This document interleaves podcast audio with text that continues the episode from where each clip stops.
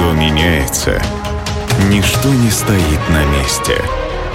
Но иногда простая случайность меняет ход истории.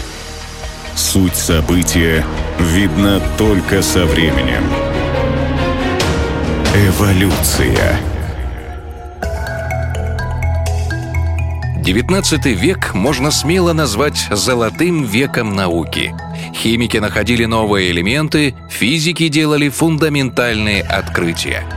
В начале столетия были обнаружены ультрафиолетовые и инфракрасные лучи. К концу века многим казалось, что открыто уже практически все, что можно было открыть, но исследователи не сдавались.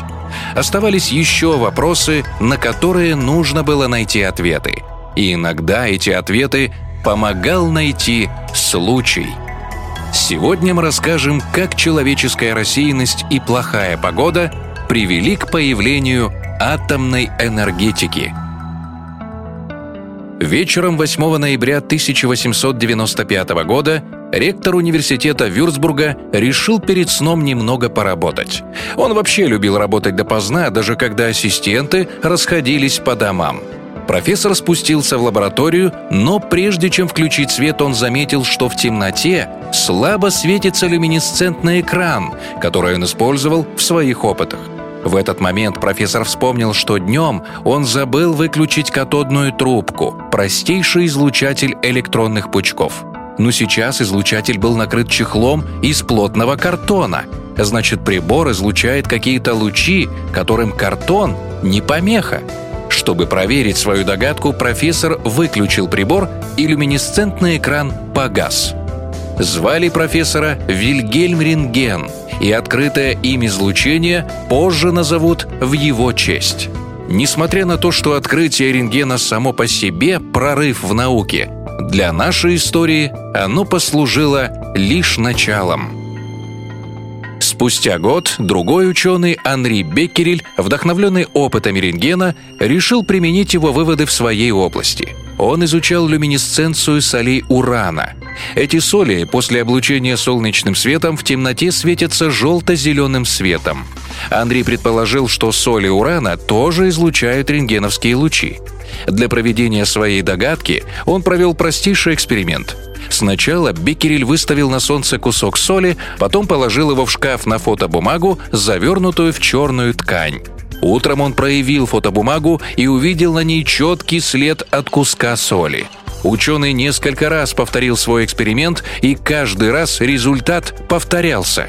Вывод Анри сделал однозначный, но не совсем верный. Он решил, что облученные соли урана испускают рентгеновские лучи, но тут в эксперимент вмешалась погода. 26 и 27 февраля в лаборатории Беккереля был подготовлен очередной эксперимент. Но дни выдались пасмурными, солнца не было, и опыты пришлось отложить. Так и не дождавшись хорошей погоды, утром 1 марта ученый заглянул в шкаф с приготовленными препаратами. Необлученная соль, естественно, не светилась, но Беккерель почему-то решил проявить фотопластину. Каково же было его удивление, когда он увидел на снимке четкий засвеченный участок. Это означало, что соль урана сама по себе излучает какие-то невидимые лучи. Уже на следующий день на заседании Парижской академии наук он зачитал свой доклад о невидимой радиации. Биккерель продолжил свои опыты и в конце концов обнаружил, что излучают не соли урана, а сам уран, а открытое им излучение не является рентгеновским. Еще спустя два года супруги Пьер и Мария Кюри обнаружили радиоактивность тория и открыли новые элементы – полоний и радий.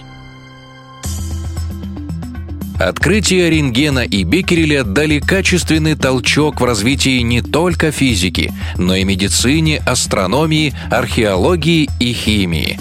Но главное, они открыли путь к новому источнику энергии. Трудно представить, как выглядел бы современный мир, если бы рентген не забыл выключить свой аппарат, и если бы конец зимы 1896 года в Париже был бы солнечным – Одно можно сказать точно. Мы бы еще долго ждали начала новой энергетической эры. Эволюция. Суть события видно только со временем.